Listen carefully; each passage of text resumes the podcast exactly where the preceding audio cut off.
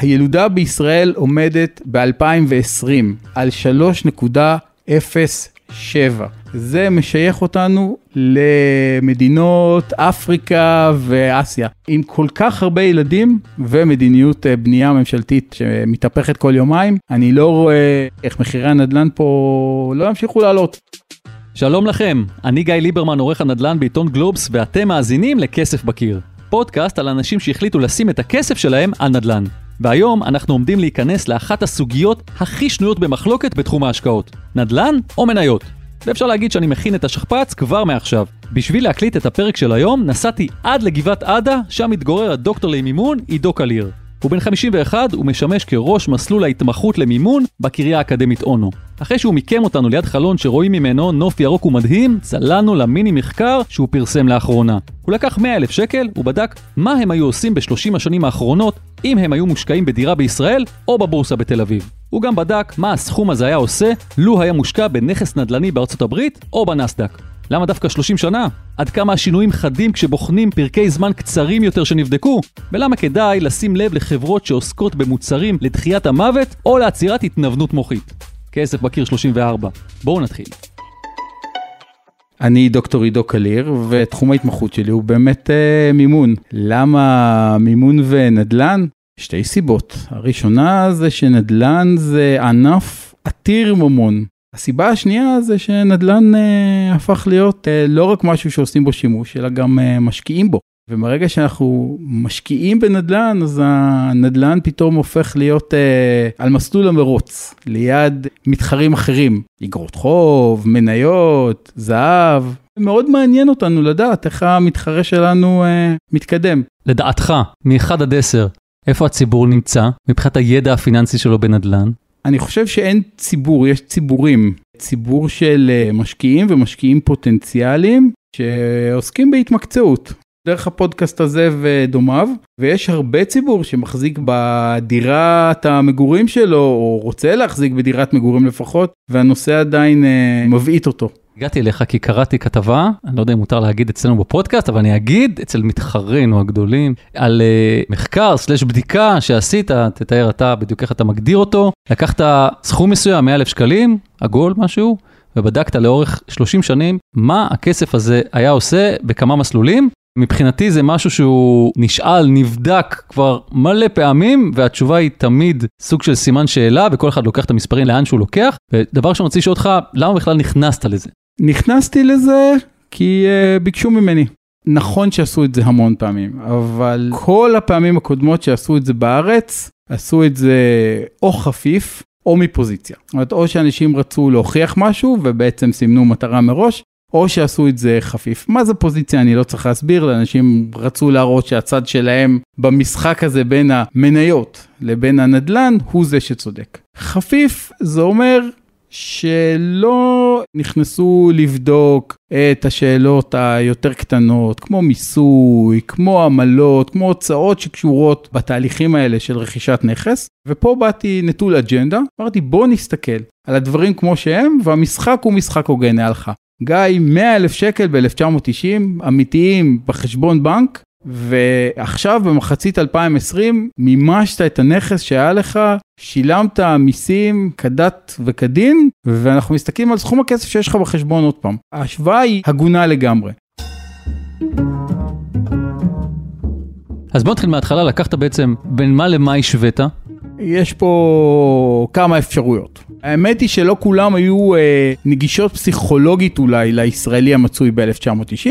השקעה בדירה בישראל, אפשר להסתכל על 100 אלף שקל, אבל אפשר להסתכל גם במכפלה, זה פשוט נוח יותר להסתכל בכסף מאשר בתשואות. מניות בישראל, דירה בארצות הברית, שאולי ב-1990 לא רבים מאיתנו אה, ראו כנכס אפשרי, אבל 10 ו-20 שנה אחר כך הרבה יותר, ומניות בארצות הברית. כשאני מדבר על מניות, אני מדבר על תיק מפוזר. זאת אומרת, אני קונה לא מניה בודדת, אלא תיק מפוזר של מניות. כי מניה בודדת תמיד יהיה לנו איזושהי אה, אנקדוטה יפה, זה כמו לקנות אה, דירה בצ'ופצ'יק של תל אביב בשנת 1900, שהכל שם עדיין חולות. זה באמת יחידי סגולה עושים. אז ראיתי שבאמת מצוין פה השקעה יוצאת דופן או מאוד ריסקית, אבל היום בחוכמה שבדיעבד היא כבר שווה 31 מיליון, וזה השקעה במניית מייקרוסופט, אבל אם נשים את זה בצד, שאני מאמין שהבאת את זה רק בשביל ככה שנחוש את ההפסד. לחלוטין צריך כותרת, וזה כותרת מאוד קליטה. אבל אם ניקח את כל המסלולים האלה, מה בעצם המסלול שהניב הכי הרבה כסף? תלוי בעצם ממתי בודקים, ותלוי מול מי משווים. אני רוצה להסתכל, אה, נאמר, על המסקנה הכי קטגורית והכי מוחלטת, שהיא ההשוואה של העשר שנים האחרונות. זאת אומרת, בואו נסתכל, דווקא נתחיל מ-2010. ובעשר שנים האחרונות, הניצחון של הנדל"ן על פני שוק המניות הישראלי הוא בנוקאוט. עכשיו, אנשי הנדל"ן אה, ישמחו ויגידו, אה, אמרנו לכם, וזה פודקאסט על נדל"ן ולא על השקעות, אבל יש בעיה כששוק המניות של הארץ שלנו נותן תשואה בערך אפס. כי לאורך זמן זה אומר משהו על המצב הכלכלי, על היעילות פה של החברות שאמורות לייצר משהו. אתה מדבר על המדדים בתל אביב. כן, על המדדים בתל אביב. 100 אלף שקל ב-2010 שווים 105 אלף שקל ב-2020, זאת אומרת חצי אחוז בשנה. יכלתי לשים את זה מתחת לבלטות בערך, והעכברים היו מייצרים לי יותר. אני שילמתי מס על ה-5,000 שקל, אבל זה עלוב במידה מפחידה, כשהמאה אלף שקל בנדל"ן פחות או יותר אה, הכפילו את עצמם. אתה מסביר את זה פה בגלל שהשוק בתל אביב הוא יחסית חלש, בגלל שמניות הטכנולוגיה בעצם הם אלה שהובילו את ארה"ב, ופה בישראל הם כמעט לא נמצאות, כי אין להם מה לחפש פה. אבל גם שוק המניות האמריקאי הרגיל ושווקים עולמיים אחרים אה, נתנו תשואות מתקבלות על הדעת. ושוק המניות הישראלי באמת אה, חולה. בעשור האחרון הוא נחלש הוא גם עוד קודם, אבל הוא עוד, אה, היה שם עוד קטר מלפני שדחף והוא כבר איננו. משהו יצטרך לעשות, אבל זה לא הפודקאסט הנכון לדבר על מה צריך לעשות בבורסה בתל אביב. הפתיע אותך מה שקראת לו הנוקאוט של הנדלן מול שוק ההון הישראלי בעשר השנים האחרונות. הפתיע בעוצמה שלו, כולנו מרגישים את עליית מחירי הנדל"ן ואת הדשדוש של שוק המניות, עדיין יש איזושהי עוצמה בלהסתכל על סכום כסף אחד שהוכפל וסכום כסף שני שלא זז, כי לאורך 20 או 30 שנה התחרות נראית יותר הוגנת, ופה זה כאמור נוקאוט. בכל זאת בתוך העולם הנדל"ן, ולא מופיע אצל המתחרה, זה העובדה שמתוך המניות, אלה שעשו תשואה יפה ב-20 שנים האחרונות, הם מניות חברות נדל"ן. יותר בתחום המסחרי, אבל די מדהים לראות שלא בנקים, לא חברות ביטוח, לא טבע, אף אחד מהם לא הצליחה לתת תשואה יותר גבוהה משל חברות נדל"ן מסחרי משמעותיות שנסחרות במדדים. שנה שעברה הייתה שנה יוצאת דופן מבחינת החברות הנדלן המסחרי, אני חושב שהעליות הממוצעות היו שם מעל 80 אחוזים. זאת אומרת, אם אני מנקה את 2019, זה עדיין תהיה התשובה הזאת? זאת עדיין תהיה התשובה הזאת. כמובן ש-2019 הייתה יוצאת דופן, אבל היו עוד חברות שעלו אה, יפה. וצריך לזכור שפה נכנס גם מחצית 2020 שהם גם נחבטו יותר חזק מהממוצע ועדיין אה, ההשוואה נכונה.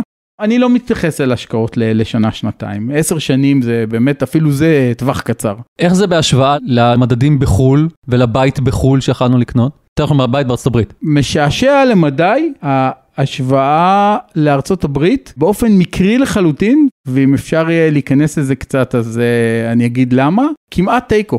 לאורך uh, והעשרים שנים האחרונות, ובשלושים שנים האחרונות השוק האמריקאי ניצח בקטן.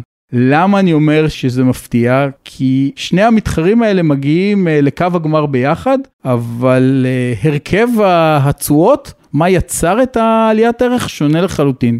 בישראל רוב הערך למשקיע נוצר מעליית הערך של הנכס. ומיעוטו מהשכרת הדירה. כדי שיהיה ברור, בתוך המשחק הזה הנחתי שהדירות כמובן מושכרות בתשואת השוק, משלמים מס גם על השכירות. בארצות הברית עליית הערך הייתה נמוכה מאוד, 2% בשנה, 3% בשנה בשנים הטובות. תשואת השכירות אבל הרבה יותר גבוהה. אז זה ששני מספרים אה, מגיעים אה, בסוף אה, ביחד לאותו מקום, זה נחמד, אבל צריך לשאול קצת המשקיע את עצמו, מה הוא רוצה גם לקבל בדרך. הוא רוצה לשים בצד ולשכוח במחשבה על עליית ערך לטווח ארוך, או שהוא רוצה לראות קצת כמו מניית דיבידנדים, שמשלמת uh, מדי שנה את התשואה, וכמו שאמרנו במיני מחקר, כמו שהוא מכנה את זה, יש גם השוואה ל-30 שנה. ב-30 שנה 100 אלף שקל של דירה בישראל נתנו לך 968 אלף שקל נטו בחשבון. דירה בארצות הברית, אמרתי, ב-30 שנה כבר נתנה הרבה יותר, נתנה מיליון וחצי, והשקעה בנסדק נתנה 3.6 מיליון שקל, וזאת הייתה השקעה מפוזרת היטב, זאת אומרת השקעה במעל 100 מניות. עדיין לחשוב על טכנולוגיה ב-1990, כשעדיין לא היה בעצם אינטרנט, או הוא היה דבר מגוחך לחלוטין, להבין שהשווי העולמי של נכסים יהיה כמעט כולו מרוכז בטכנולוגיה. אני חושב שהיה צריך אה, רוחק ראות אה, יוצא דופן. ואם אנחנו מסתכלים ב-20 שנים האחרונות, אז אותו מדד שנתן 3.6 אה, מיליון שקל ב-30 שנה, נתן רק 116 ב-20 שנה. כי ב-20 שנים האחרונות, או במיוחד בעשור של מ-2000 ועד 2010, הוא ראה שני משברים נוראים. אז אתה רוצה באמת לעשות הרבה כסף, אתה תצטרך להיות שם for the very long run. זאת אומרת, ב-20 שנים הנסדק נתן בסך הכל 116 אלף? נכון, בעוד שאני מזכיר, הדירה בישראל, שממנה אנחנו מתחילים ואליה אנחנו חוזרים, 260 אלף. אם עכשיו אני נותן לך את אותם 100 אלף שקלים, עכשיו אנחנו ב-2020, איפה אתה שם אותם? הדבר הכי נחמד אה, בשיח פייסבוק שמתעורר אה, אחרי כתבות כאלה זה, נו חכמולוג, אז מה אתה יודע להגיד עכשיו? מה, אל תגיד לי מה היה בעבר. אז פה, כשאף אחד לא שומע, נסתכן. אני חושב שכן אפשר ללמוד מזה משהו, כמובן לא על הגודל והעוצמות, אבל כשאני מסכם את uh, קורס כלכלת הנדל"ן שלי, אני אומר, אני לא יודע להגיד לכם מה יקרה, אבל כל זמן שתוכלו לראות נתון אחד בלבד, ותצטרכו לבחור מהו, אני אגיד לכם מה להסתכל, וזה על ה-fertility rate, על הילודה. הילודה בישראל עומדת ב-2020 על 3.0 שבע. זה משייך אותנו למדינות אפריקה ואסיה, עם כל כך הרבה ילדים ומדיניות אה, בנייה ממשלתית שמתהפכת כל יומיים, אני לא רואה, אולי, אולי לצערי, איך מחירי הנדל"ן פה לא ימשיכו לעלות. אולי לא בקצב שעלו קודם, אולי יהיו מקומות בעייתיים, אבל אני מתנצל, אני מסתכל על ממוצעים.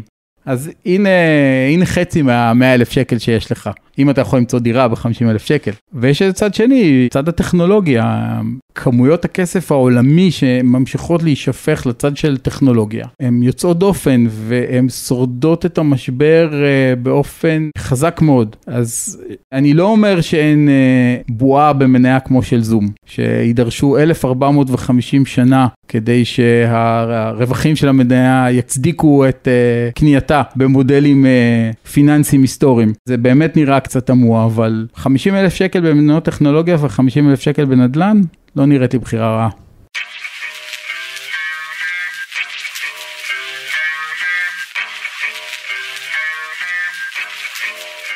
תגיד עידו, איזה עוד דבר תוכל להגיד לנו על העבודה שעשית כאן? אני חושב שמגיעים לדברים נקי לגמרי, מקבלים תשובה שהיא שלמה, אפשר לחיות איתה, אפשר להגיד, זה המספר באמת. וזה לפחות הנקודה הזאת להגיד, לפחות למשחק המוגבל הזה, יש תשובה חד משמעית, שאני לפני זה לא ידעתי אותה. לא ידעתי להגיד מה, מה באמת מנצח, כי אמרתי, כן, יש את ההשפעה של המס רכישה, אה, יש את המס שבח, כן, אלה משלמים, וקשה להבין מה כל ההשפעות המצטברות האלה עושות. אני מסתכל על המספרים האלה כאן ואומר, אוקיי, יש לי מספר, אני יכול להיות עם המספרים האלה, אני אשלם. קיצר נדל"ן. כל זמן שהנשים הישראליות ממשיכות עם 3.07 ילדים למשפחה. ביום שימאס להם, תתחיל למכור. אחרי שהמיני מחקר של עידו התפרסם, הוא גם ספג ביקורת. שני הצדדים מגיעים מאוד, אה, באמת מאוד טעונים, כאילו... אה, יש מחנות, נדל"ן נגד מניות? כן, יש מחנות נדל"ן ומניות, ושניהם מקפידים לא לקרוא את החלק שלא מוצא חן בעיניהם. אז על מה כועסים אנשי הנדל"ן ועל מה כועסים אנשי המניות? אנשי הנדל"ן כועסים על זה שלא אה, בדקתי את אפשרות המינוף.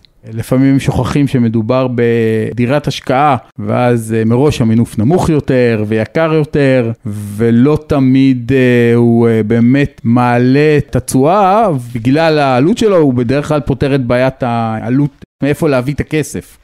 חלק מהמשקיעים הקטנים היא באמת אה, מאוד בעייתית, ואנחנו רואים את זה עכשיו כשאנשים ממנפים אה, נכסים ב-100%, כמו שדיברו בפודקאסט הקודם שלך. אנשי המניות, טענתם, מוצדקת לכאורה זה שאני בוחר את התקופות הלא מתאימות או לא, לא מאפשר מה שבאמת השקעה במניות מאפשרת, השקעה לשיעורים. כי באמת זה הזמן אולי כן לדבר על מה הבעיה הגדולה בלהשקיע בנדל"ן ומה הבעיה הגדולה גם בלהשקיע במניות. הנה אני יוצא אה, לא מוטה. ממה נתחיל? נדל"ן.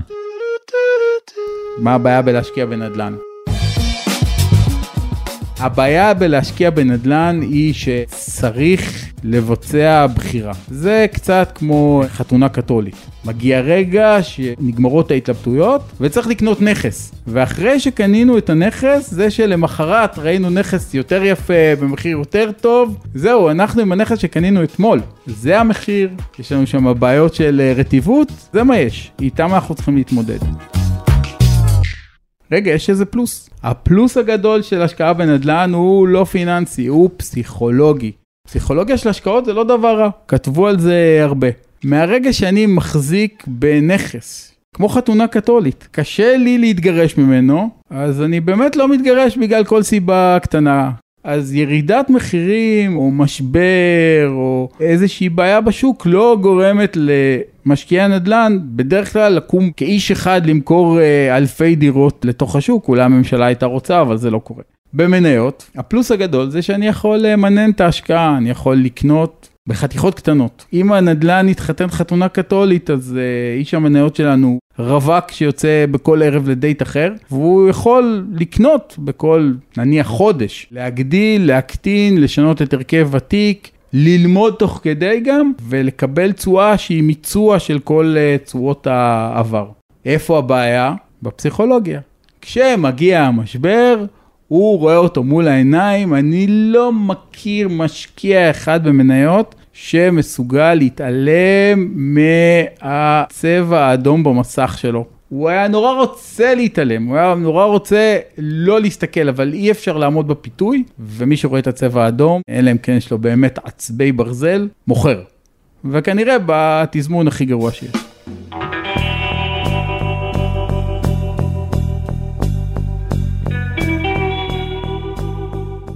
יש לי הרבה שיחות עם אה, אריק מירובסקי, פרשן הנדל"ן שלנו, וכתב, והוא אומר, תשמע, אין אקדמיה בישראל כמעט שמתעסקת בנדל"ן.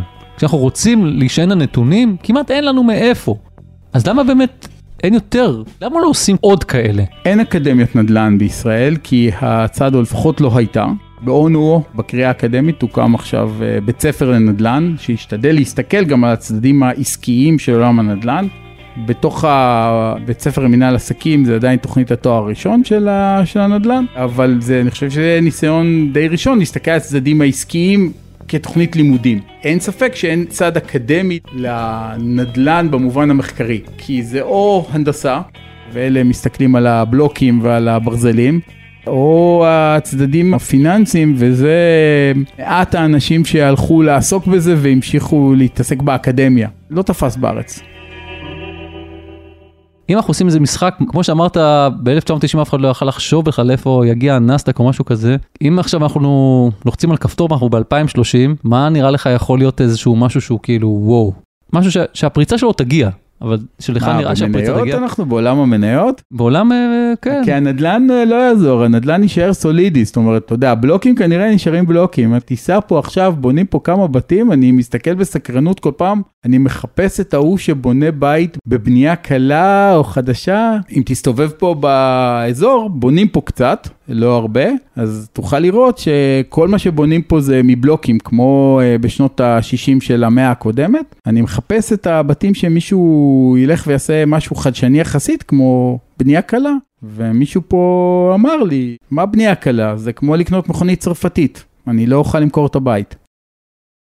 אז אני מתקשה לחשוב על משהו נדל"ני שיהיה פריצה אה, מטורפת. אני חושב שהרעיונות המעניינים, כמו אה, באותם אזורים שעוברים אליהם סטודנטים במכללות וכן הלאה, כבר מומשו גם אם נמשיך ללמוד אה, בזום כולנו, אז אולי זה לא נדרש. במניות אני מניח שיש מוצרים ביוטכנולוגיים נקרא לזה בעולם ה... נקרא לזה דחיית ההזדקנות. יש להערכתי סיכוי שנראה בהם מוכנות להשקיע גם בתנאים שהם עוד לא בשלים. ניקח כדוגמה, תחשבו על טסלה.